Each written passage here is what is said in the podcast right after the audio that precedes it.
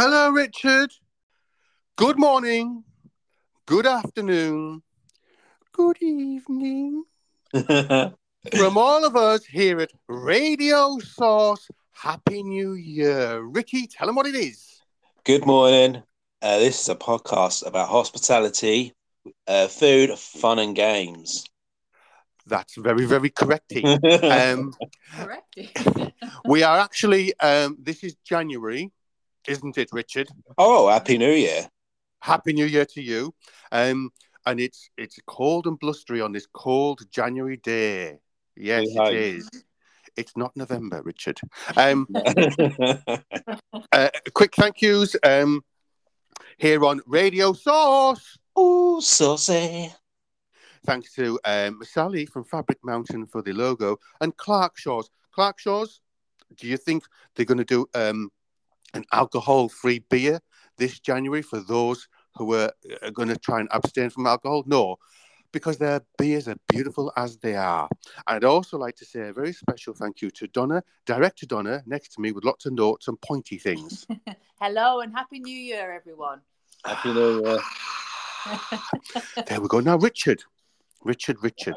What? This is the part of the show where if there's anyone who's joined the podcast, who's never listened to any of the other episodes, listener, do you know that generally on a podcast they have some twinkly music? And it's so dull, darling. We, well, we can't afford it. We can't oh. afford it, no. So, yeah. Instead we have something better, Ricardo, don't we? Is it better? Ye- So here on Radio Source, Saucy, we have this. In my imagination, there is no hesitation. We walk together hand in hand. I'm dreaming you fell in love with me, like I'm in love with you, but dreaming's all I do. If only they come true, I should be so lucky, lucky, lucky, lucky. I should be so lucky in love. Oh, I should be so lucky, lucky, lucky, lucky. I should be so lucky in love. Yeah, that was really That's nice. So, like, there's that a special... There's a special place in my heart for Kylie Minogue, so that meant quite a lot to me. Well, there you go, Richard. I also chose it because, hey, Ricky, watch. What? It's a very cheesy song. Oh, Jesus, you went there. Yeah, Jesus. Little baby Jesus. um, uh, sorry, nobody knows what we're talking about yet, do they? um, no. Richard, Richard, Richard, do you have any New Year's resolutions now that it's January twenty twenty-four? Um, I suppose I better think of one up pretty quickly. Yeah, yeah, yeah, go. uh, I suppose maybe I should look into taking something up, like a lot of people could do this year. Yes. And what do you think, Richard? Because I know you're a man of many hobbies. Um, beekeeping, you do, I've heard you do. Um, apparently, you, want... you say that, yeah. Right? Beekeeping apparently is like the new cool thing now. Is it? Yeah, it's, it's starting to cut. It's like it's some people in brought it into Margate to do. Oh, and what? Then like some, some people are doing it in London, you know, because they're like, you know, where you can get honey and charge like thirteen pound for a fucking teaspoon of it. Teaspoon, yeah, yeah. That's it. Is it. So, but that's like proper beekeeping, not just like one flew in the house and you close the window. No. Yeah, it's gonna be more than one. Give us your honey, bee. Um. What about jigsaws, Richard? That that's I think they're your type of thing. Do more jigsaws? I don't want to do a jigsaw. Uh, what about hand gliding? Uh, maybe. it, I, I, I would think that's quite invigorating, throwing yourself off a off a cliff with a a, a, a kite on that's your back. Well, I'm not do, I won't do it on the cliff. I'll just I don't know. I'll just do it off the roof of the house. I'll try that. Off the curb. I'll do it off the curb. Um, ta-da! Yeah. That's what about, I'm going back. Going back what, about, uh, um, what about you? Is there anything um, that you might be looking to uh, take up? Well, Richard, you I could do thinking, salsa. Sa- no, flamingo. No. Yeah, flamingo. Mm-hmm. Mm, I don't know. I, I was thinking about oh, coming. You've been very negative about this. I am. I am. Uh, well, it's just been my birthday, Richard, and I'm fifty-five. Oh my Lucky god! Now. Um, and I was thinking about going a little bit out there and becoming a professional boxer. Mm. A professional a boxer. Of, yeah, a bit of training, lose a bit of weight. You know what I mean? Can't be that hard. Yeah. No, no, I think you'll be fine. Yeah, deep sea diving. There's a good one for you. Uh, yeah, actually, I'd quite like that. Yeah. You would, you would like that. You get, save going in the shower, you're out there, getting a bit wet. Yeah. Practice in the bath. Yeah. There's uh, Where you gone? There's, I'm underneath the water in the bath, aren't I? There's a little, uh, there's a little, uh, like stream at the bottom of our uh, garden. Really? I do, I do, yeah. I do wonder what sort of treasures are beneath there. I didn't know you were posh. I'm not posh. You've got a river at the back of your garden with. It's not a river. It's like a little stream, like a little brook. Yeah, well, get get yourself in there, deep, deep sea practice in there. It goes to it goes uh goes out to the sea. Ah, all rivers run into the sea, yet the sea is not full. Um. So yeah, Richard, hobbies. Thanks for Richard. That life lesson. um, I, I. stumbled upon someone on Instagram um, yeah. uh, making cheese uh, as a hobby. And I thought, that's interesting. I wonder how difficult it is. And I quite like cheese, Richard. I don't know about you. Are you a cheese fan? Uh, I I do like cheese, but I, I'm a bit of a, a weakling when it comes to the really smelly stuff that looks like it's got loads of mould all over it. You know what blue cheese is, but I love like I love like cheddars and brie, the really? Soft cheeses. Yeah. Actually, I like yeah, I like brie. I, I like. I'll be honest. I love cheese. Dairy Lee. Oh no! So, no. Well, that makes you a real connoisseur. Connoisseur of the cheese. That's a hobby in itself, isn't it, Dairy Lee? Yeah, it's oh, a hobby. Shit. Guess what I love? What? Cheesecake. What? Well, that's cheese, yeah. It's got cheese I love in it. Cheesecake. It's got cheese in the I word. Could go for all the cheesecakes. I like, I like the blue cheese. I like Roquefort, which is um, from the south of France, really strong blue cheese. Um, but some of the cheeses I don't like, I'm going to be honest with you, and I don't want to offend anyone, is Edam. Oh, it's boring. It's so boring. And and I looked this up as well, right? And apparently, Ricky, you won't believe this when I tell you, one of the most popular cheeses in the world is mozzarella. So it's versatile. It is versatile. Yeah, I find it's boring. It's like it's like warm milk. Yeah, but it's fucking epic on pizza. It is, but flavour like it has its place. Yeah, but you take a bit of cheddar, right? A proper bit of mature cheddar, like the really good stuff from Tesco, yeah? And you put that up against mozzarella. You eat the mozzarella and you go, hey, it's all right. It tastes a bit like nothingness. When you eat the cheddar and it's much stronger and deeper flavoured, I just think mozzarella's overrated. Well, I do. Maybe you're just buying the shit mozzarella. Well, maybe I am. But it's all shit as far as I'm concerned, Ricky. But like when you, I'm... you know, when... Uh... When you like restaurants, they do like a salad, and they'll do for yeah. the, the ladies a mozzarella salad. Yeah, yeah. I mean, they're not going to do a cheddar salad, are they? Well, that's true. Yeah, we used to do actually um, in the restaurant many years ago. We used to use a uh, wild cheese from London. Wild. They were like like that wild. Yeah, and um, they used to do something called a Londonshire, which is almost like a camembert type thing. What, when um, I was at Vanilla Black? No, you'd gone by then. Um, yeah.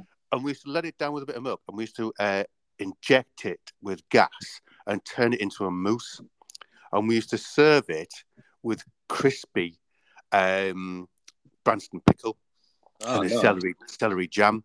Um, and that was quite interesting. Uh, and they did some some unusual cheeses. Actually, actually, Ricky, I spent a day with them once because I really wanted to know about a bit more about cheese. And I said to them, can I come and spend a day in the dairy? And they went, yeah, of course you can. Uh, oh, yeah. And I thought in my mind it was dead easy, but there's actually loads of work to do. It was more than I thought. I thought they just sat round and smoked fags and that and watched it happen. But no, you've actually got to put work in. It just happened on its own accord. Yeah, we just watched the milk go sour and went, that's the cheese done. Um, yeah. Let's go watch Wipeout. Yeah. So there's actually more to it than that. And I, I was also reading, Ricky, and I like interesting facts, as you well know. Yeah. Um, and apparently, I could be wrong, but at the last count, the largest consumer of cheese per head in the world is in Greece. The Greeks eat something oh, yeah. like twenty-seven kilo of cheese per head a year, and most of that is feta. Do you like oh, feta? Shit. Do you like feta, uh, Ricky? Feta? Yeah. Mm, do you know what? I find that one a bit boring. Do you know what? I do a bit. I do a bit. And I tell you why. It doesn't melt very well. And I also no. feel like when you eat it, it's a bit chalky. Yeah. Like chalk and cheese. They must have took the term chalk and cheese and mixed it into feta. Yeah, it is, I bet. It is a bit chalky. So I'm mm. not fond of that. So I tell you what. Uh, you know when we, you know when we made the twice baked soufflés? Yeah. That was Ribblesdale, wasn't it? Yes. Yeah, I remember that one. Yeah. A long um, time ago.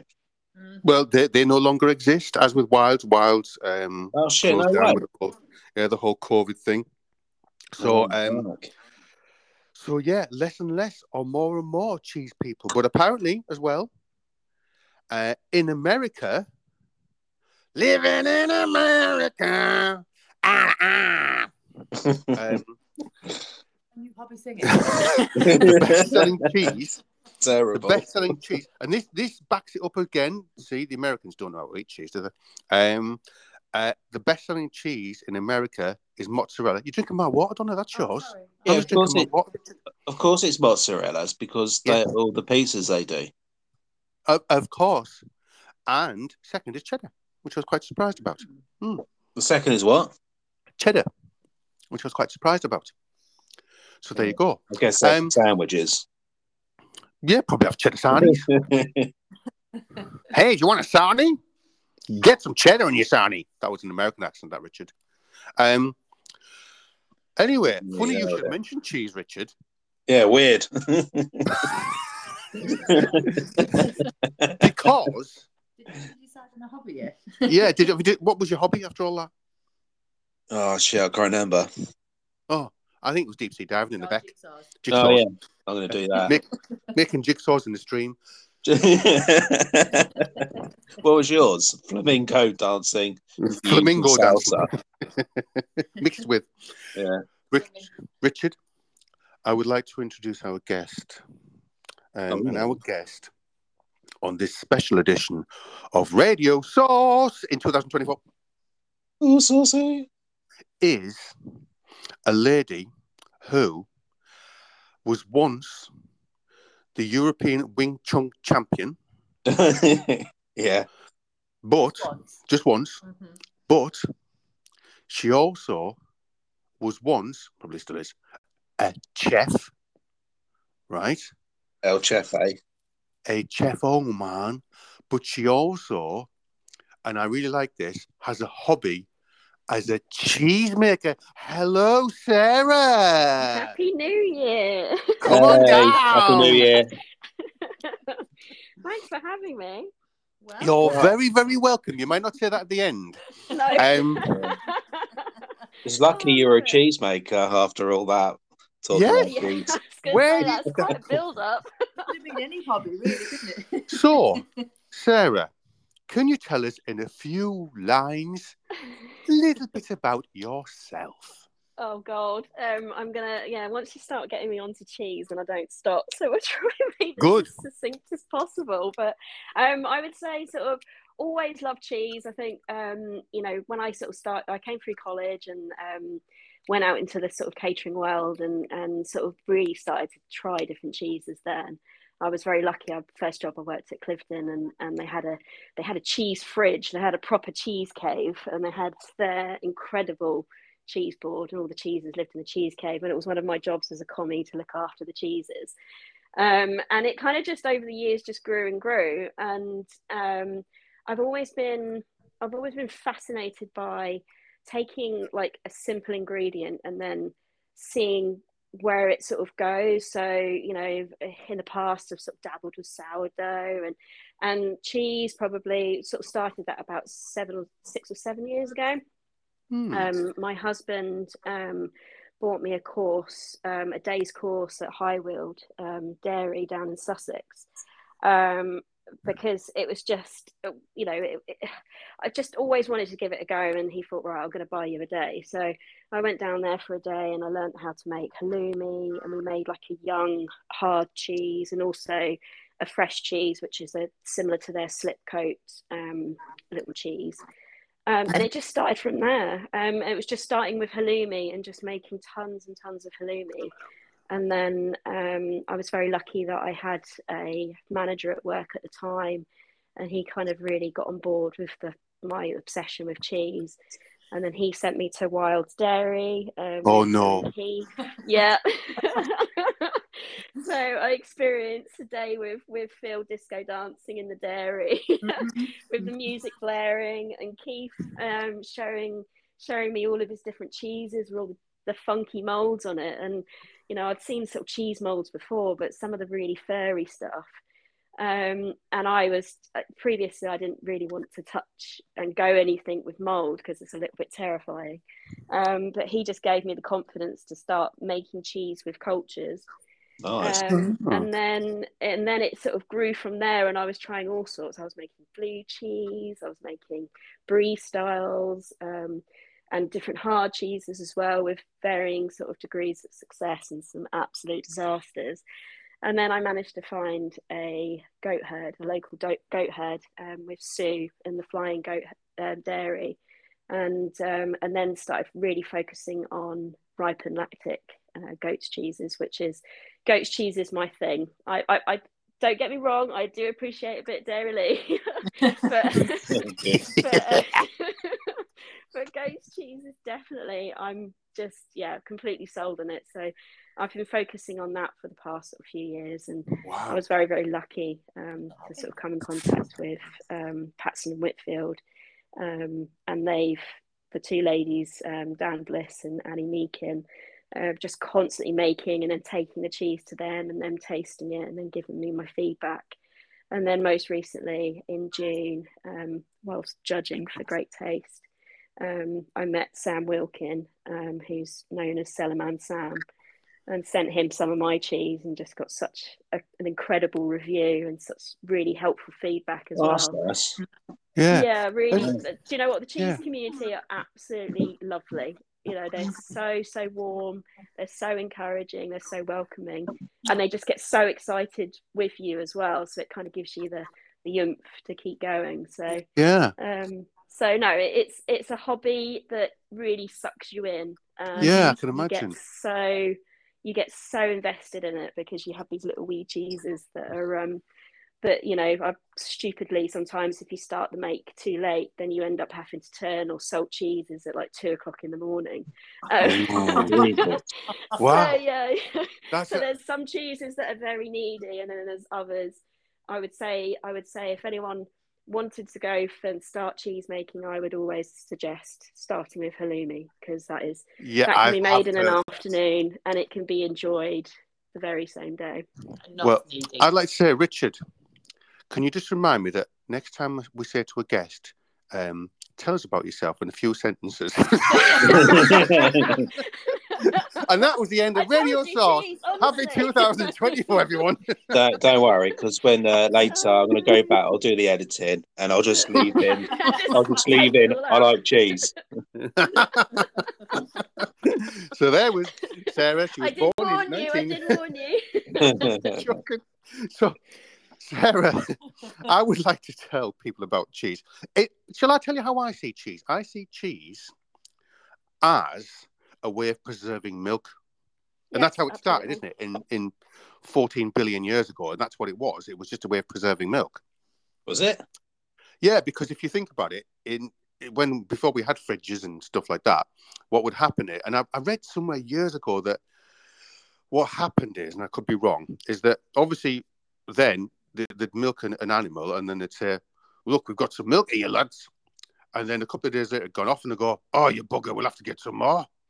And then one day, apparently, someone called Barry in in in five hundred B C. Um, he stored some milk in a in a, a, a stomach of an animal, which they did then. Fucking hell. Um, and the natural rennet turned the, the milk, and it had curd some way. And he went, "Oh, look at these little dry bits, lads! Now, when I squeeze them together, they last a bit longer. This is called cheeses." That's basically cheeses. Cheese. Is that right, Sarah? Is that how yeah, cheese came right. about? Yeah, yeah, yeah. There it was, was um, yeah, camels, camel stomachs, basically. Was it camel stomachs? Um, yeah, yeah, oh, it was camel was. stomachs, and they made um, a fresh cheese, basically. So, why yeah, didn't it they was just? Something very, why didn't very they just? Young. Why don't they just milk to order? Yeah, but the cows, the cows, or the or the goats, the sheep's have got to be sort of milked, you know, at least once a day, but mostly twice a day because oh, they basically yeah. fill up. Um, but. But the other thing as well is Richard. What Richard's got to remember is back then, right? They couldn't milk to order because they weren't actually farmers. So what happened is they'd find a uh, a cow running around having a laugh. They'd milk it or... I like that hey, little Barry, what you got there? Cow reference there. That was good. And Barry would say, "I've got some milk." Oh, and then they'd drink it and go, "That was all right. Like, should we get some more?" And they'd go, "Yeah," and they'd go and get the cow, but then the cow would run off. You so see what I mean? To, so they used to chase it with like a, a bowl of cereal. No, no, it was no, they couldn't because it was too fast. And like then, prehistoric man had smaller legs and couldn't run quickly. So they went, "What we'll do is we'll double milk and we'll preserve some in a camel's stomach." And that's the that's the history of the world there in Fuck a hell. That is yeah, in a toasty. um, if if. If, Sarah, being all serious now, let's say Jean and Barry in Barnsley, right? Right. Are sat there now and they go, "God, this is a good podcast. I want to make some cheese as a hobby." What would they need? Like equipment-wise. A cow with a camel's stomach? They would need um, a decent pan. Yeah, um, they've got one. A, yeah, um, a palette knife or a whisk. Yeah, they've got one of them. Um, a bit of rennet. What? Um, rennet. So where are they getting in from? Basically, um, so you can get that from Amazon. You can get it from eBay. All right, okay. Some of the cheese making suppliers. Um, they need the milk, of course, important stuff. Yeah. Um, so um, I would always suggest looking for um unhomogenized milk, which what? Yeah, I think unhomogenized. What's Uzi? So um, basically, as part of the preservation for milk, they homogenize it. So they Which... basically beat the living crap out of it, um, yeah. and they just basically they pulverize all of the particles of fat in the milk. Um, but could they get that in Sainsbury's? Stops... Yeah, but yeah, you can get it in Sainsbury's. I know you can get it in Waitrose. I know that Dutchy Milk do some, um, okay. but um, just always look for unhomogenized. Um, because do you remember back in the day when you used to get the milkman delivery and you'd always have the cream separate from the milk? Yeah, yeah, yeah, with a little with a foil on the top. Yeah, so um, and if you notice, that's it. Yeah, and you have to put it in those little plastic um, containers to keep the milk from being spoiled by the magpies. Richard doesn't remember um, that because he's too young. I remember having I remember having the milk delivered with the foil tops. Yeah, yeah, yeah, yeah. So um, the milk nowadays in a carton, it's always like completely. Yeah. Consistent. There's no cream rising to the top, but you need an unhomogenized milk because you'll get a basically you'll there's more of the fat particles in the milk and they haven't been broken up. Okay, um, so, so that's what yeah. gives you a better cheese. So Barry and Jean have got milk, they've got the yeah. palette knife, they've got the um the pan, they've got the rennet. Yeah. Mm-hmm. What else? Um, do they need? And then um salt at the end. That's all right. They've got salt. Okay, yeah, perfect. So, are you listening, yeah, Barry and Jean? and then, and then, like, do you have to, do you have to buy like, like get expensive milk or anything I, like that? Um, you don't necessarily. Um, I it's just it's my thing. I will go and find a local farmer that's selling um, raw milk um, because I like. I like the challenge yeah, of okay. doing, dealing with raw milk. But um, if you see like a raw a raw milk cheese and you see a um, a um, sort of pasteurised cheese, um, it's kind of um, you get more character in the raw milk than you do with cheese okay. that's been made but, with pasteurisation. But uh, you know, it, it's Barry it's, and Jean. Yeah. They can get some they from Tesco. They should stick to the pasteurised, unhomogenised milk. Right, and then what, what do they do? Basic, basically, they're, they're at home, Barry and Jean. And they've got all those bits and bobs together. Yep. What do they do next? So they're going to um, stick it on the hob, and they're going to warm it up to sort of blood temperature. Yeah. Um, and then um, basically add um, a few drops of rennet. Oh, just a few drops. Um, you don't need much. Yeah. No, you don't okay. need much. Um, you only need is like a, you know, a, um, sort of a mill or so. Um, so yeah, and then you just basically mix the rennet through the through the milk, and then you okay. walk away for an hour and leave it for a little while, and then basically you're going to start the the milk will start to um, coagulate, and you get the you get the curd. Uh, it goes all lumpy, doesn't it? Yeah, goes all lumpy. So it goes like one great big huge set kind of jelly, basically. Right. So um, Barry and Jean go back to it, and then what do they do? Yeah. Um, Eat basically, it. then yeah, spread it on bread. Not yeah. Yet.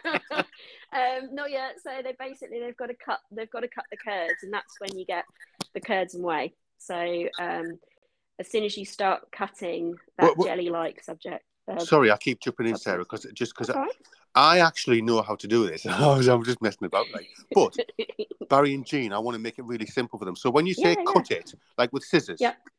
Um, no, with their palette knife, or you can cut it with a whisk. So they, what do you mean? Just put the, run it, the knife or the whisk through the, yeah. the lumpy bit? Yeah. Okay. Yeah, basically. Yeah. Okay, right. So they've done that, and they're laughing and giggling while they're doing it. So this is where this is where the magic starts to happen, because Ooh. basically different cheeses. um, yeah, sorry, I'm gonna I'm gonna have to try and keep. I will keep this simple for for the for Barry and Jean. Yeah. Barry, and Barry and Jean. Yeah, yeah, Barry and Jean. I don't want to scare Barry and Jean. Um, so depending on how you cut the curds and the size of the curd will influence the cheese that you're left with. So say if we were making a halloumi, which I would always you know, suggest going, starting with, you're going to cut it quite small. Um, so basically that, by cutting it small, expels more of the whey. Um, ah, so, yeah. right. So, so if you're making yeah. a soft cheese, you'd then cut the, the curd bigger, because you want a soft, you want that soft oh, gooiness in a soft cheese. Yeah. So in my mind then, what, what you're doing is then, if you're keeping the curds, which are the lumpy bits, quite big, they have yep. more water in them, so the end mm-hmm. result will be wetter. Where if you cut them quite small, yep. there'll be less water in, because they're a smaller piece, so it'll be a firmer cheese. Is that right? Yes. Yeah, absolutely. Yeah. Right, so then now they've got the pan with this whey, which looks like watery milk, and then they've got all these crumbly bits. Then, then what do they do? Eat it? Um, not yet. Okay. So they're going to lift. They're going to lift the curd pieces out of the way, and they're going to let that drain. So and, put, and um, do they put them out of the way? Yay! Basically. Uh... And then that way, um, you can put it on your plants. Um, you can use it in baking. Uh, whey makes really nice bread. It makes and really vodka, apparently, I heard. Yeah, yeah, and vodka. Or yeah. um, um, the do you say put it on your plants? Yeah, you can put it on your plants. Yeah, you put whey on your plants. Can you? No. Yeah, yeah, yeah. Yeah, we've got we've got blueberry bushes at home that love a bit of whey. Ah, I didn't know that. That's pretty. No, I didn't know that. Yeah, yeah. But I, I, I have heard that people make vodka with it. Um, yeah. They take the whey because it's a byproduct, really. Uh, mm-hmm. Make vodka with it. Maybe that could be another New Year's hobby. Make vodka. That's it. Yeah. Yeah. Um. That's really good. So I'm going to pause you there, Sarah, mm-hmm. because so we've got the whey and it's all broken up, and we've got to that point. Right. Hold that thought, Barry and Jean. Right. You've got a pan there.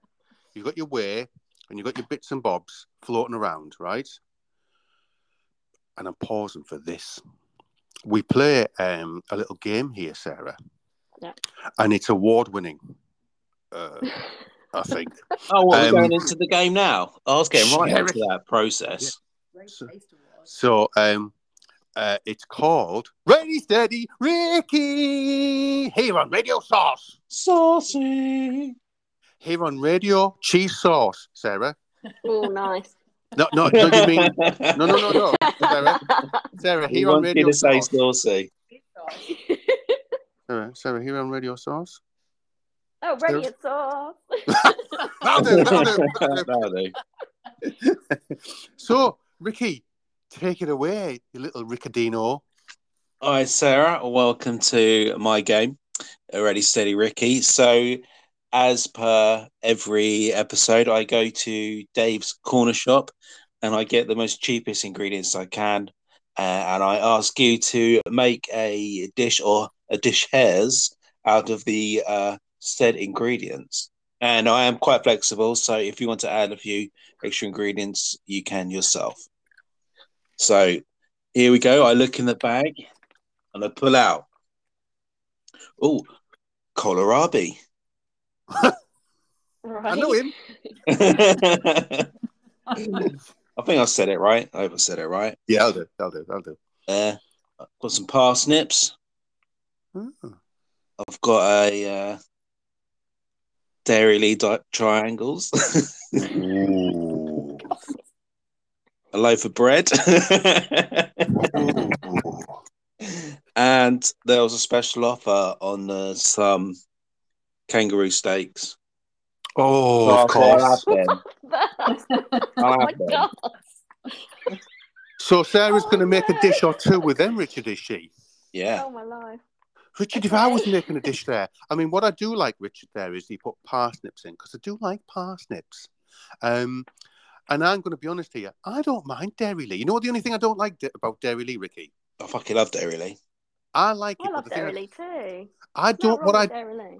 Well, what I don't like about it is trying to get out that bloody foil wrapper thing. And you know when there's a bit left in, you go, ah, where's the ton? I want that last bit out. Uh, that bit annoys me. Um, I'm just peddling here. Uh, Sarah, I don't understand. I don't understand how you're struggling with it because I always get all of it out. I don't. No, there's a little pulley thing on it. Are you buying some sort of weird Spanish version? No, this is the uh, the Aldi own brand. Oh, what? Well, there we go, Andrew. Stop skimping on dairy-lee, man. Jesus, they're not even triangle. um, I reckon that's enough time to use, uh, Ricky. So, Sarah, the, der- the, the um, yeah, I'll probably, I'll probably just make a dairy-lee like, sandwich and throw the rest of the way. Yeah, I was going to say sandwich. I'm interested to hear what what you did with the kangaroo steaks and the kohlrabi and the parsnips. um, I would say probably a slaw with a kohlrabi. Ah, and the good parsnips, idea. But yeah, yeah, sort of. Yeah, well, dairy-lee is kind of like you just spread it on and then you just hoof it and just eat it. Oh, that's nice. Maybe, maybe we could we could like marinate the kangaroo steaks in dairy-lee. Oh, oh yes, wow. And then pan fry them. I and don't then... think I've ever in my life heard those two things put together: kangaroo steaks and dairy-lee. I've never heard that before, Richard. It'll be a trend for twenty twenty-four. I think it's so, I think it's so crazy. It just might work. Yeah, I think it could. Well, that's brilliant. There, we could like w- with the kangaroo steaks that's marinated in dairy-lee, and then we've got the we've got the coleslaw, and then we just layer it like a bread and butter pudding with the bread. Ah, that's clever, Richard. It is clever. Mm. I just come yeah. up with that. I didn't think about this before. I think I would boil everything together apart from the bread. Right. I'd make a soup.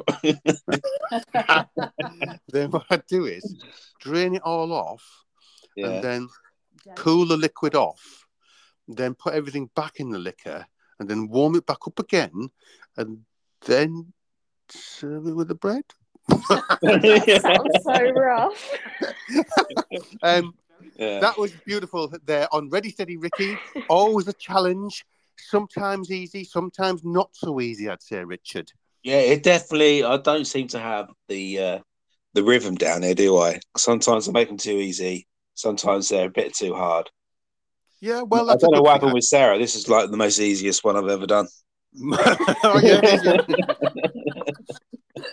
So, sorry, sir. Um, back to Barry and Jane from Barnsley.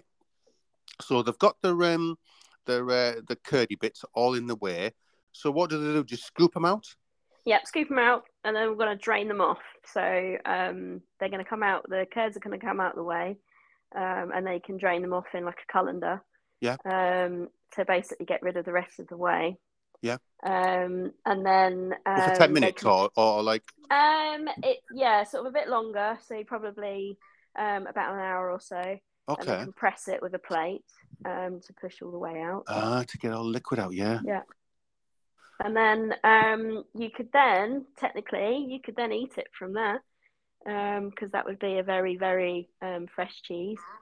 Would it be nice? Um, yeah, it would be nice. Yeah, no, it would be really nice and milky. Okay, but quite basic. Yeah, very basic. Yeah, very, okay. very basic. But if they want to go a bit further, so mm-hmm. they can show off to the neighbours and that, what what would they do after that? After they've took it um, out the colander? So if they were if they were making halloumi, they would um, or mozzarella, they would basically warm up the pan of whey that's been left over, um, and then they would poach the pressed oh. curd in in the whey. Did they put the salt um, in though?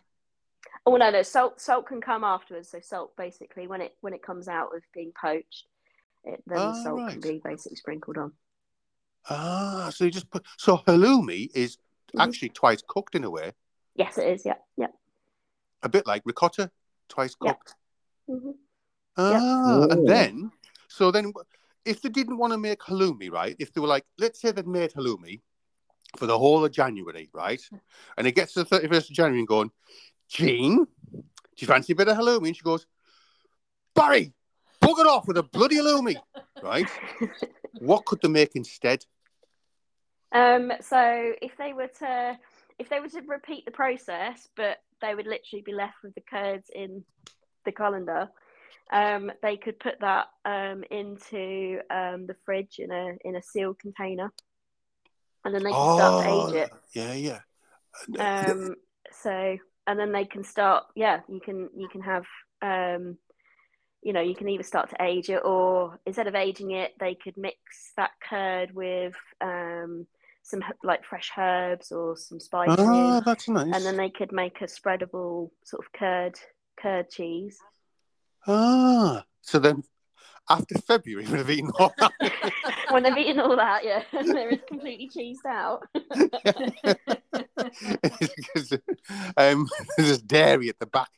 Get that greenhouse down, we're putting the dairy there. Um, okay, but you, you've gone a step further and made like posh cheese now, haven't you? But you, can I ask though, you, why?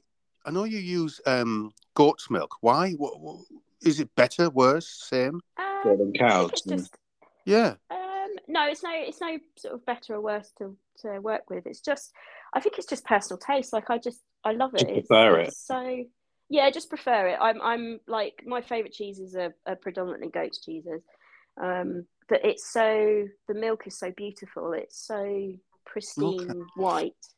Yeah, um, well, here's a question for Barry and Jean. Let's say Barry and Jean get a litre of goat's milk, right? Would that give them, like, a couple of kilo of cheese? No. Oh, okay. No, so you only get... um. So, basically, you work on um the yield would be sort of ten percent of your milk. ten So, yeah, ten just ten percent, I, yeah. So, what's yeah. what's that? That's, what, one hundred grams? Yeah, one hundred grams, yeah. yeah. Out of a litre? Yeah. Out of a litre, yeah. Fucking hell. So, I know, it's a lot. Of cheese expensive. Yeah. But not a lot of cheese. Yeah, exactly. Yeah. Yeah, yeah. Barry, wow. So Barry and Gina like get to the end of Feb and going, why don't we just buy this from the shop, Barry? It would be cheaper. That's a lot. I, you know, I, I told you earlier, I spent some time with wild cheese. I say that because of the wild thing, right? And what I was quite struck by is, when they'd made it, I forget what type it was now. Anyway, they made this cheese stuff and put in these baskety things and stacked it. And it was like quite firm. And they put salt on. And I went, right, and when's that ready? And it was like months. And they've got to yeah. turn it over every mm-hmm. few days and move it around. And I was like, hang on, this must take ages and ages. Yeah. So the amount of work that goes into it, to me, just seemed quite a lot. And, and from a commercial point, if you've bought that milk on Monday, the first of January, you don't see the return on that until like the end of March, or if longer. Yeah. Yep. Yeah, and that's why so many dairies do, they'll do a, a few different varieties of cheeses. So they'll do like some soft cheeses that could be ready in sort of six weeks. And then they'll do some other, like my my ripe and lactic goat's cheese takes two weeks um, to mature. So it's quite a quick one. But then, yeah, you could be months or years mm-hmm. waiting um, yeah. for mm-hmm. your cheese to be ready. It's so, just, yeah, it's a real labour of love. So how come when I go to Tesco, yeah, I can get cheese in there for like six pound a kilo, and that doesn't make yeah. sense. How, how do they do that? No, it's cheap? Just it's mass mass production. Yeah, um, they can buy very... their milk for like a penny a litre. Yeah, yeah. Wow. Um, and it's the food science behind it as well, like the food science behind um, a, a, a block cheddar. You know, we we consume a lot of block cheddar in our household because we've got a two-year-old and he absolutely loves cheeses. Um, so there is a place in the world for, for that sort of cheese. But I would say, I think for the artisans and people for re- to really like appreciate and understand. Barry and Jean. Barry and Barry Jean. Barry and Jean, yeah, they're yeah. well into it now. Now they've made a bit of halloumi and curd cheese and they're starting to age their cheese. Yeah, I think, yeah, it's the it's the appreciating the the work that the Wild's Cheese Boys has put into their cheeses. Um, and they just they were so enthusiastic and they just loved it. But you know, there's so many cheesemakers in this in this country. I think, you know, we're probably sort of well over like eight hundred fifty different varieties in the country. Wow. And they're all so different. Um, and we've got cheeses now that would rival any of the continentals. Like you know. yeah, yeah. Well, I was going to ask you that. So, why do you think, Sarah, France is the best cheesemaker in the world? Why is that? I don't, I don't think they are anymore. Richard, I really don't think they are. Richard, Richard. I know it's controversial. Who said, who said France was the best? Richard, F- France is the best cheesemaker in the world, and no. Sarah just said no, they aren't. Oh, well, I don't think they were. Well, I, a French man once told me, right, that French cheese was the best in the world. What French man's this? Pierre. Pierre they told me. I would like to know, Sarah, in the world of goat's cheese, what's the best name you've heard for a goat's cheese? Oh, God. Oh, um... God, I haven't heard of that one. Ah, can I have half a kilo? Oh, God. Um, I know. Um... White Lake cheeses, they like, there's a story that the the main maker of White Lake cheeses back in the day, he used to name his cheeses after ex-girlfriends. Um, yeah, so, that's good. so they've got like names like Rachel and Eve and um, yeah, there's sort of the Cheryl. List goes on. um, yeah, but no, that's they're cool. quite, I would say, I would say that goat's cheeses are quite sort of, the names are quite flowery and pretty, but then when you've got like the washed rind cheeses, like the really sloppy cheeses that Rich doesn't really like, yeah. then you've got like names like Minger and um, yeah, it's a got, like, Rebel Monk. That's nice. Yeah, that's it. Um, so they've it's the washed rinds that tend to have the funky names. It was it's the goat's cheeses that tend to have quite sort of yeah, flowery, goats, yeah. girly names. Yeah. So on that note, what is the best name you've ever heard for a goat? Barry. Oh, I'm trying to know. I'm trying to remember the name, the names of um, the the goat herd that I, I used to get my milk from. But um, yeah, they're sort of. I think it's just mostly their characters and stuff like that. I'm trying to okay. think. I'm sorry, like, I can't think of one. Sprightly. And... I've got it. Up. I've got it. Jumper. What is it, Rich? Gary Barlow. You know, if I was going to make a cheese, right, Richard, oh, no. this is what I would do. If I was going to no. make a cheese, right, I'd call it, and this is the name for it, the best cheese ever. Then, when Barry and Jean are in Tesco, and they go, oh, I'm, I need to buy some cheese, and they go, excuse me, love, excuse, excuse me, oi, oh, oh, sorry. Uh, we're looking for the best cheese ever. And you'd yeah. always sell your cheese because she'd have to go, well, or he would have to go, it's that one there. It's called the best cheese ever. So you would always sell your cheese. Do you get what I mean?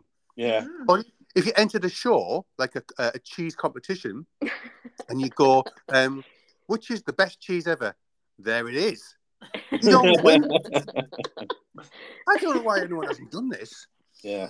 Sounds like nailed in, mate. Well, I'll have to I'll have to name my goat's cheese the best goat's cheese ever. Yeah, the best goat's cheese ever. So good. I I, um, I know a, a, a, the guy who used to make cheese years ago in Northumbria, and he, he had a, a farm. Um, I don't know if he raised the, the, the goats on there, but he, the farm was called Make Me Rich Farm. I don't know if Make Me Rich Farm. Um, no, I doubt Make it. Me Rich Farm. Um, well, Sarah, um, you've been a great guest so far, but things great. can change. Great. Grated cheese guest. Things can change because the next little game we're going to play is the Big D three. And here it is, Sarah. What happens here, here on Radio Source? Saucy. Okay. Um, it. I know, but Sarah did. Um, here what happens on Big D three, Sarah, is this. We're going to ask you three questions, very serious questions. Oh, yes. And in each question, there's three options. And you need to choose one. So, the first one is this. Okay, three dishes, all including cheese, and you can only choose one of them. Are you ready, Sarah? Yep, hit me. Uh, what? So, the first one is cauliflower cheese. Oh, love, nice one. Love, love, love, yeah. Gratinated on the top, a little bit crispy. Oh. Or, bit of a, a safe one here. Mac and cheese, macaroni cheese. Oh, God, it's another favourite. Yeah, it's a bit heavy on the carbs, but it's good. Or a stuffed crust four cheese pizza. A bit modern, bit modern, you see that? Yeah. Which oh, one God. would you choose out of those three? Oh, it's got to be mac and cheese. Ah. Love the carb fest, love the cheeses. Yeah, mac and ah. cheese all over. I thought you'd go for cauliflower cheese. Oh, see, no, that would be a close second. Ah, Ricky, which one would you choose? Oh, pizza, I, man. I, I, I knew you'd go for pizza. Yeah, fuck it. I want one right now. Yeah, I do, actually. Yeah. I'd go for the stuffed crust four cheese yeah. pizza. Um, so. That's just cheese overkill. Very good answer there, Sarah. I'm rather impressed. Um, the next one, coming down the cheesy deezy line. Are you ready? Yeah, hit me. Yeah. Cheesy songs. Sex Bomb by Tom Jones. Oh, that's good. Barbie Girl by Aqua. I'm a Barbie girl in a Barbie world. Or, I think you might go for this one, actually.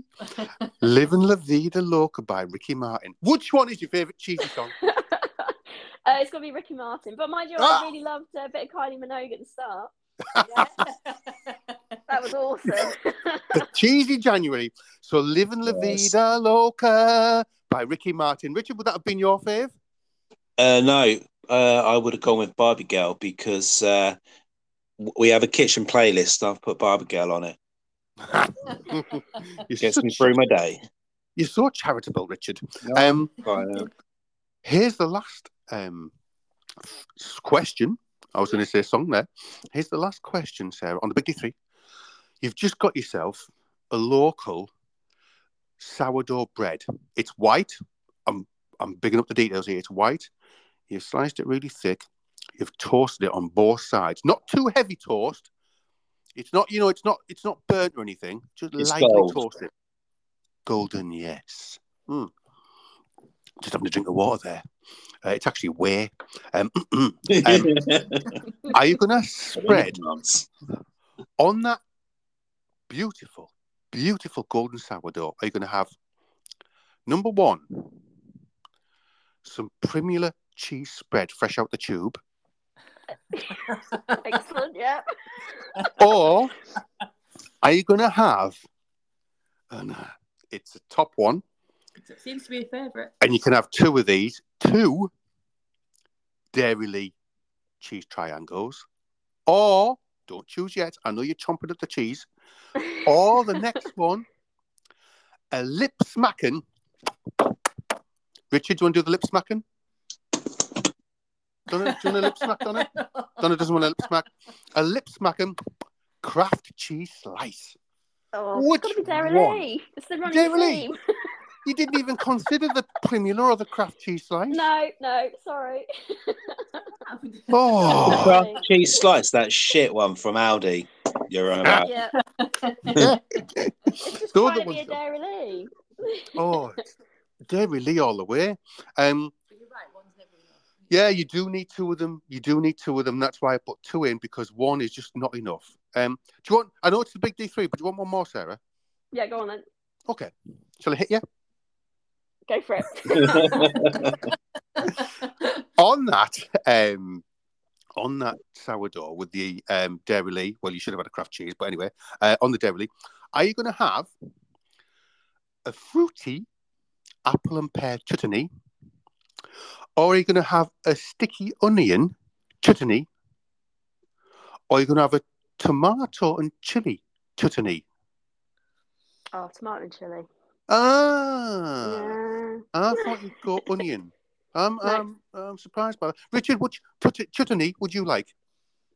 What, with my Dairy Lee? Mm-hmm. Hmm. Do you know what? Like, this is embarrassing that whenever I just have a Dairy Lee sandwich, I've never put nothing in it because I've never thought to. And I was actually, after this, I was going to ask you guys, what do you put with it? I mean, if I had to choose out of your selection, I'd probably go for like an onion chutney. But yeah. I mean, what, what do people normally have with it?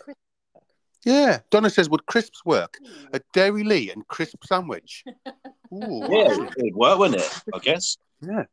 I don't, I, do you know what? I don't, if I'm being honest, I haven't had a Dairy Lee for donkey's years. I've never put anything on, but I tell you what I used to do when I was a kid at home, because yeah. we didn't have luxuries like food. So we had Dairy Lee. We used to toast it. I don't know why, right? Yeah. Toast the Dairy Lee. Yeah, this is the type of shit. I've never done that. Yeah. Never my mother would make it into a hot meal by going, I'll toast the Dairy Lee for you. I imagine so, people Dairy Lee on tomorrow, a rye cracker works really well. Oh, yeah. A Dairy Lee on what? On rye vita? On rye, on a dark rye cracker that works really well. Oh, we never had them when I was a kid. Dairy, yeah. either, no, we didn't need anything posh like that. So my, mine went for a, a, a proper full meal when it was toasted, but it would... So you spread it on and put it under the grill. We didn't have a toaster. You put it under the grill. And it got like a, a, a black skin would appear immediately. So what happens is you'd eat it and it would get so hot and you'd go, oh, eat it up quick before your brother eats it. And you'd eat it up quick and it would burn your mouth. And it, it actually lost flavour. It didn't taste as nice uh, grilled. Um, so there you go, kids. Barry, Jean, don't grill your Dairy Lee. Um, Life's tips. That was that was a good big D three here on Radio Source. Oh, sauce, wasn't it, Sarah? Here on Radio Source. There we go. Thank you. Um, Sarah, I have another question for you. I know, right? I've been doing some digging, okay, mm-hmm. and I found out that you have judged cheese at the Great Food Awards. Yes. Yeah, right. Great taste. Great taste. Great taste. Awards, great yeah. taste. You've got yeah. great taste. I would like to know, right? Let's say you're a judge at the Great Taste Awards, and there's fifty different producers there with all the cheeses, all the cheeses shown off. No Dairy Lee, all the special cheeses. Okay? Barry and yeah. Jean have gone along because they want to know what's going on, and they're getting into it now, and they're going, "Oh, look, there's more things out there, Barry, than bloody Illumi." This this Bar- this Barry. It- They're very committed, aren't they? Oh, they're into this, Richard. they're, they're into this. They're into this, man, honestly. And you're walking around, right, and you're important because you're a judge and people are listening to you and all eyes are on you, right? And it's about lunchtime and you've just started looking around and all of a sudden, Sarah, right, you fall over. You trip over on a bit of roughed up carpet, right, and you land flat on your face. And yeah, you feel right, yeah. Yeah. You feel so embarrassed and so silly in front of all these people. Do you, number one, get up, shake yourself out a bit and go, ha, ha, ha, ha, ha, had a bit of a fall there, I'm okay, and just deal with the blushes? Or, number two, do you stay there until everyone's gone home and then get up and go? Which one would you do, Sarah? Oh, I think just stay there and hide. Yeah. Hope that no one notices. I would. I'd do that. Have a little snooze. Yeah, just go off. I didn't really fall over. I just, I was resting. Still part of the act. Richard, what would you do? Would you get up and say, ah, it's not embarrassing, honest, or would you lay there? Um, yeah, I'll fucking lay there. Yeah. uh, and and somehow I'd believe that nobody can see me. Yeah, you would. You'd yeah. have like um, a little uh, cloak above you going, he's invisible. Barry and Gina would be stepping over you. Yeah. Um, I would ask this question as well, because you make some some beautiful goat's cheese. You know, when you see the, like, I'm going to use the wrong word here. Some goat's cheeses, uh, well, a lot of cheeses actually, have that wrinkly, I'll say rind or skin. Yep, and they're all yep. wrinkly on the outside. How does that happen? Oh, um, that is... Um, on the clock, a, isn't it? I, I don't know. I don't want to go too technical. It's it's a it's a culture, basically, add to the milk. What, what, um, uh, what what's culture? A culture. Um, so um, different uh, characteristics in cheese. So you've got um, moulds. Um, so there's a culture that gives blue cheese the the blue veins, um, and there's another culture that basically gives soft cheese the white fluffy rind. Um, and then you've got you can add yeasts as well. Um, so the the yeast that makes the the brain like structure on cheese. Um, that's called geotrichum. Um, oh, God. So that, yeah, this is when it gets really technical. Yeah, Barry and Gina cut off now. I know, that's it. Yeah. Yeah, run away scared. But yeah, no, this is when yeah. we go into like curd nerd um, territory, and then you start discussing which uh, cultures you put into your cheeses. Oh, that's heavy. It is heavy. Yeah, yeah. It is, I mean, that's, um, yeah, that's hobby. Going further that, and further, isn't it? Yeah, that is. That definitely is. Yeah. Um, so that's when you're getting really into it. Um, yeah, that's like cheese uh, life. Yeah. Yeah, yeah, cheese life. Yeah, definitely.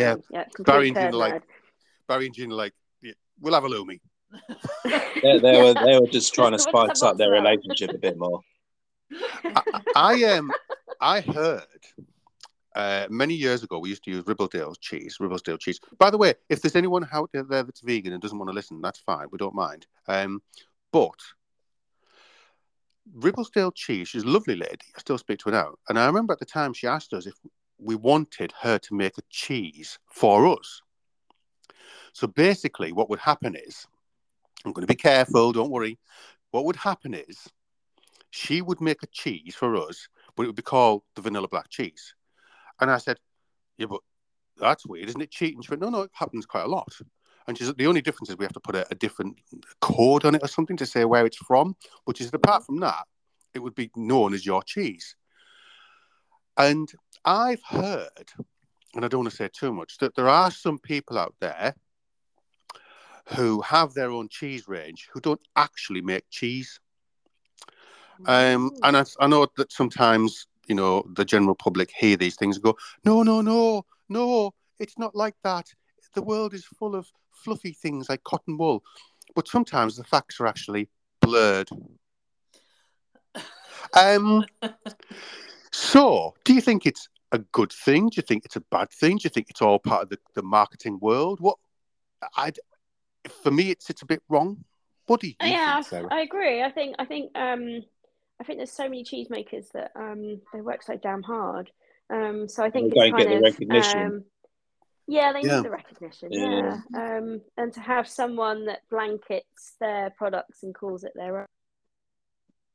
Yeah, it's like uh, it's like the, the the restaurants when they uh, when when they have like you know like lamb shank and lasagna and stuff like that, and they just buy it in, but. Yeah, you, know, you could. But they try to they try to pass it, yeah. it off that they've made it themselves. Yeah, yeah, that's right, isn't it? I mean, mm. it, it, it does seem a bit wrong, but it's a commercial world and people want to make money. Yeah. Um. Right. Um. I just want to tell you something now because we we'll, we will go on. Yeah, we'll talk about cheese forever, and we've only t- touched on a few things there. And Barry and Gina are going to have to rewind this and go back and back again. But it is, I think, it's a brilliant hobby. It's taking a, a raw product and doing something with it and having something amazing at the end. And it doesn't stop there. You can go on, as you said, forever with cultures, culture club. um, you, you, it, there's a lot to be said about these little cheesy things. So um, we have another small feature that we tag onto the end here. And I've got a really good question today, or a couple of questions. It's called Question of Sauce. And here we go on Question of Sauce on Radio Source. Oh, saucy. Um, okay. Oh, saucy. I'm not confused to put you away for uh, Sarah again. No, yeah, you're waiting and waiting. Yeah, it's like waiting for cheese to ripen. Yeah, um, yeah Barry's good, but this I'm going to take out golf. Go for it. So, Uh, this is from somebody called Janice, and this is a really good question. Janice asks, how does a microwave work? Right. And she also says, Janice, is that why do they get a bad rep as a cooking medium? Okay. I, I actually, I'm not going to say, I'm not going to say uh, the answer, but I remember all this because um, when I turned up Vanilla Black, because we used a microwave there, and I, I was like a little bit surprised that we use it. And then you went into the science of it, and I just couldn't believe it at all. It's fucking crazy. Well, yeah, because what happens is this. It, it's when microwaves first became popular way back in the seventies, and people used to go, oh, no. I think one of the pre, one of the reasons, many of them, one of the reasons they get a bad rep is because of the whole chain restaurants using them. So people go, oh, it's just boiling the bag, it's microwaved. But you can use them to your advantage. We used yeah. to use them for, um, we used to make a dish. It was a potato puree. But when you, for example. I'll tell you what I remember, you, what I remember the most uh, from our microwave was the tarragon sponge. Yes, we used to do a microwave yeah. sponge. Yeah. It was so clever. It, well, we used to we used to send a sponge mix through an I S I. So we used to inject gas in it. So yeah. it became very, very light.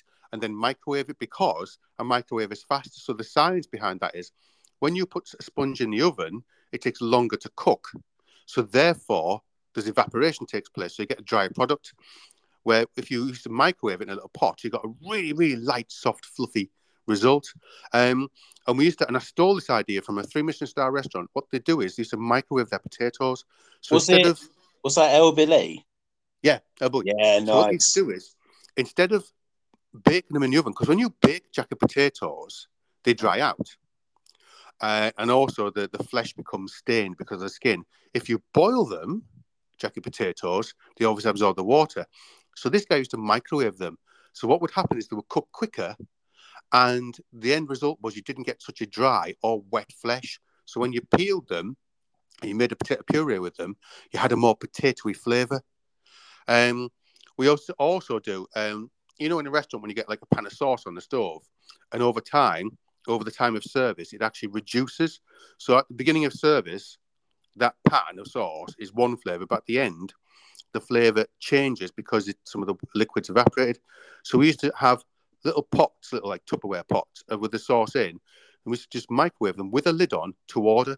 So every single sauce had the same consistency and texture and flavour.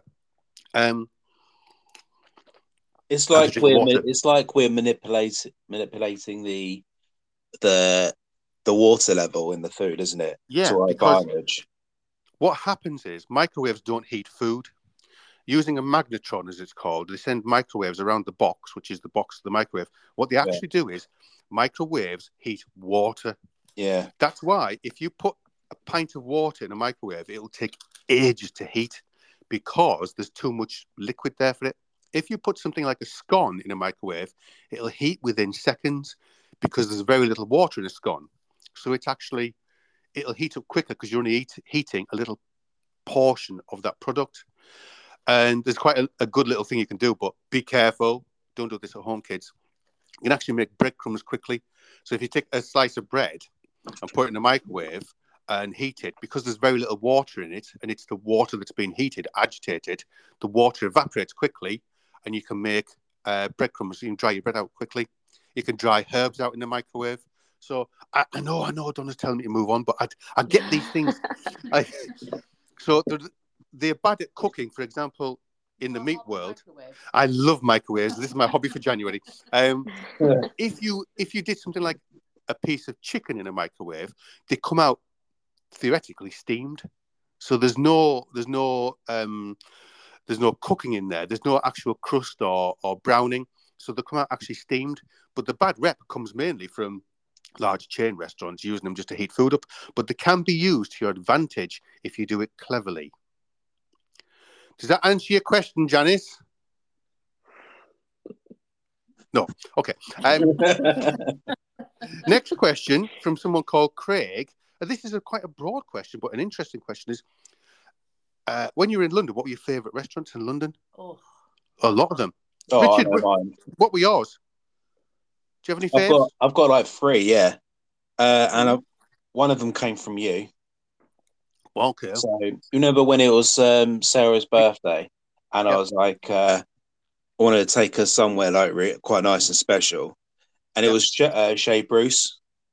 Ah, yeah, yeah. I yeah. love it there. They got a Michelin star. Uh, the yeah. head chef there is called Matt Christmas, and he's very, very talented. Yeah, he's been around a long time, yeah. Uh, so I enjoyed that. Then there was uh, this place in Finsbury Park called uh, Sin, which uh, stood for Salvation and Noodles. So that was, oh. that was fucking delicious. And then I don't know if anyone will, I don't know if many people will agree with this last one, but I quite enjoyed it. And whenever I think of London, I think of this. It's meat liquor. Yeah, oh. They've done all the dirty, dirty, yeah. the dirty burgers and stuff. I forgot about yeah, that. Picklebacks. Yeah. Yeah. yeah. I yeah. forgot about that. What about um, you? Oh, what did we like? I liked, um, there was, um, it's still there actually, a restaurant called Sketch. I mean, you're talking high end, it's three star now. Um, And I like food that's going to challenge me. I don't want to go in somewhere and someone goes, there's a burger. I want something that's going to make me go, how did they do that? How do you do that? It's, I want something clever. I remember going to Sketch. Uh, it's just off uh, Regent Street. Um, and I had candied red peppers on the dessert. And I was thinking, that's brilliant. That's really clever. Um, yeah. I, I can't pronounce this one, but y- Yahacha, Yahacha, uh, which is Is Chinese in um, in Soho. Um, it, one star, I think it lost his star. Sorry, a couple of years ago, but um, amazing dim sum, um, and it, it's really clubby down there. You go, you go downstairs. Shit, I think I went there. It's very good. Yeah. yeah. Sarah, I didn't realize, I didn't realize they had a star and then they lost it. Yeah, yeah, yeah. It's a shame because it's really good. Um, Sarah, any favourite restaurants? Um, I'd say um, love Trullo. Um, recently got to go there um, for my brother's wedding. Where's that? Um, and that was incredible. Um, that's in Islington.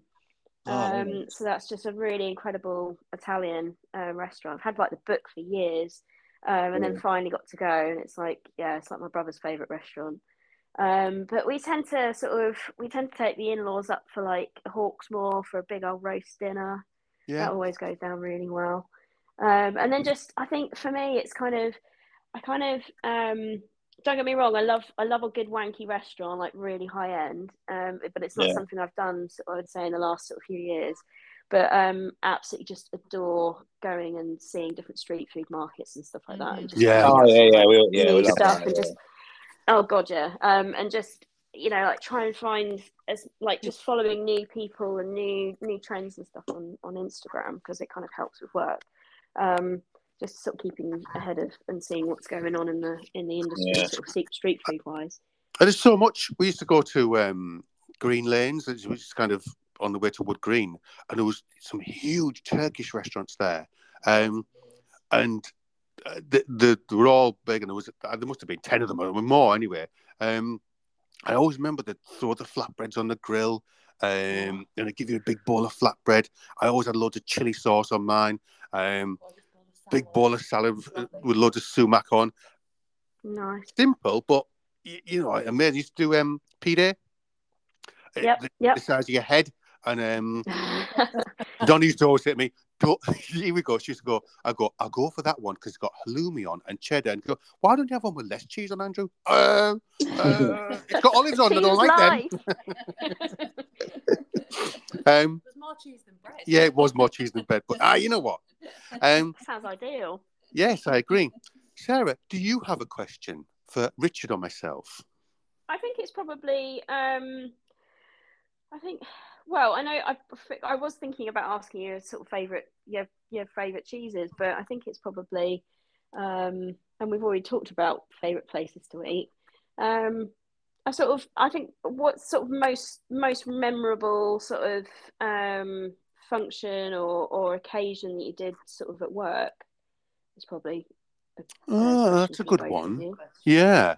Um, I, or if you had to sort of cater for anyone sort of extra special or or anyone that sticks out in your mind. Yes. Um, not oh, at the I restaurant. Know. I know my one. Who? Because my, my nieces and nephews go mental over it every time. Uh, and they like, whenever they've got their friends around, they say, oh, tell them, tell them who you uh, who you cook for. And then they they go crazy when we oh, cook for uh, Will.i.am. Oh, yeah. I forgot. Ah, Will.i.am used cool. to come to the restaurant. Um, oh, really? Oh, cool. Yeah. We, uh, who else used to? Um, I remember my first celebrity, Vanilla Black, that I cooked for. Who was it? Was it? Pamela Anderson. Oh, yes, yes. She came it was that she came in with Vivian Westwood. She came in with. Yeah, she it? came in with Vivian Westwood. Yeah, I don't give a really fuck nice. about her. It's Pamela Anderson. Did they book? Did they book with like a fake name, or did they just? No, no, as no. They were? Oh, oh, yeah. Depends who they are. Sometimes they they. We, when we were open, when we were running the restaurant, we never mentioned that celebs came in because I just thought it was a bit tacky. And I think mm. a lot of them came in because we didn't mention it. So, you know, it was a bit private for them. They didn't have people going, oh, look, who's there? Um, a Sporty Spice came in. Who's the, the actress? I always forget the name of. Scarlett, Scarlett Johansson came in. Um, oh, yeah. oh, there was loads. I can't remember now. But um, there was there was one I missed and I was absolutely gutted about. And if, if I'd been there to cook for him, that, that would have been my top one. Who was it? Uh, it was Benedict Cumberbatch. Oh, yes, yeah, I forgot about that. Yeah, yeah. It's okay, I, yeah. It was my day off. And then Tom yeah. said, oh, we have Benedict Cumberbatch. And I was like, fuck off. I forgot about that. yeah, we used to get him in, but we didn't make a thing of it. We kept it quite quiet at the time because, yeah, yeah we Sherry Blair came in. Um, always loads used to come in, but... Like I said, we, we didn't make a big thing of it. And some of them used to go, um, used to have their regular seat, which was quite a funny thing. They always want to be in a certain area, usually in a corner or something out of the way. Um, I, I we once had Sporty Spice in. And, and what I did was, my sister liked the Spice Girls, so I, and she was living in London at the time. So I said to her, Caroline, Sporty Spice, come. What's her real name? Lucy. No, oh, Sporty Spice. Your sister's called Lucy. My sister's called Lucy, yeah. Melanie what? T. That's it, yeah, yeah. Yeah. So I said to Lucy, do you want to come in for a, a meal and you can sit on it? So my sister Lucy sat on the table next to her and deliberately set it up that way. So afterwards she would say, I had I had I had dinner with Mel with Mel. Um, did did she have like a fangirl moment though? Yeah. So she came into that. But I once my, many years ago, Sarah Thornley's been in, yeah. uh, once many, many years ago, um, did a function. Uh, we did a few. We did Princess Diana. Uh, it was this was before we had the restaurant. Princess Diana. We did M Ps and stuff like that. And we did a function for um, Princess Anne. And when you do, I don't know if you know this, when you do royalty. Sorry, it's going on a bit. This listeners, Barry Jean, stay with it. Wake up. Go and cut your cheese. Go and cut your curds. Um, twenty twenty-five Yeah. And what, when you when you do royalty, you get you get an itinerary of what they're going to do because you have to know exactly, and they have to know exactly what's going to happen. Um, and it's all laid out during the day. So we we we all had our suits on. We had to stand behind this table. It was a little buffet thing. Um, buffet. Buffet. Our buffet like. And we were told what would happen is Princess Anne would walk up to the buffet at a certain time with a guy, I can't remember his lord, someone or other, and they would talk as they would pass along the, the buffet and they would pick some things to eat. I said, what do we say? You know, do we bow or say anything? No, you look straight ahead, don't do anything. Right, brilliant. Okay, easy. So on the day, it was heaving as people along, we were all stood in a line, um, all in our suits looking straight on, and um, Princess uh, Anne came along with some guy with swords and ribbons and all this type of thing. Uh, and he walked over and we were like, yeah, we don't have to do anything. No bowing, no looking, no speaking, just look straight ahead. And he says, I leave you in the hands of these capable gentlemen. We went, what? Oh, crap. And he walked off. And all of a sudden I felt alone. And the world fell I, out of your bum hole. Yeah. And when I looked, I felt alone because the guys all stepped back and that left me. Oh, and I remember no. she's going, oh, oh what's this? And I'm going, Um, I can't remember. it, chicken drumstick love. I don't know. I can't remember. And I remember feeling so embarrassed and put on the spot so much that Princess Anne's in front of me. And I've got to explain a buffet because sword guys walked off.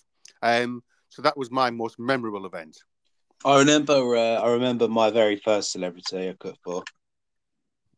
Mm. When I was, uh, it's when I was working. I was working at a pub at the time, so, as well as doing catering college. Uh, we had, uh, you remember Blazing Squad? No.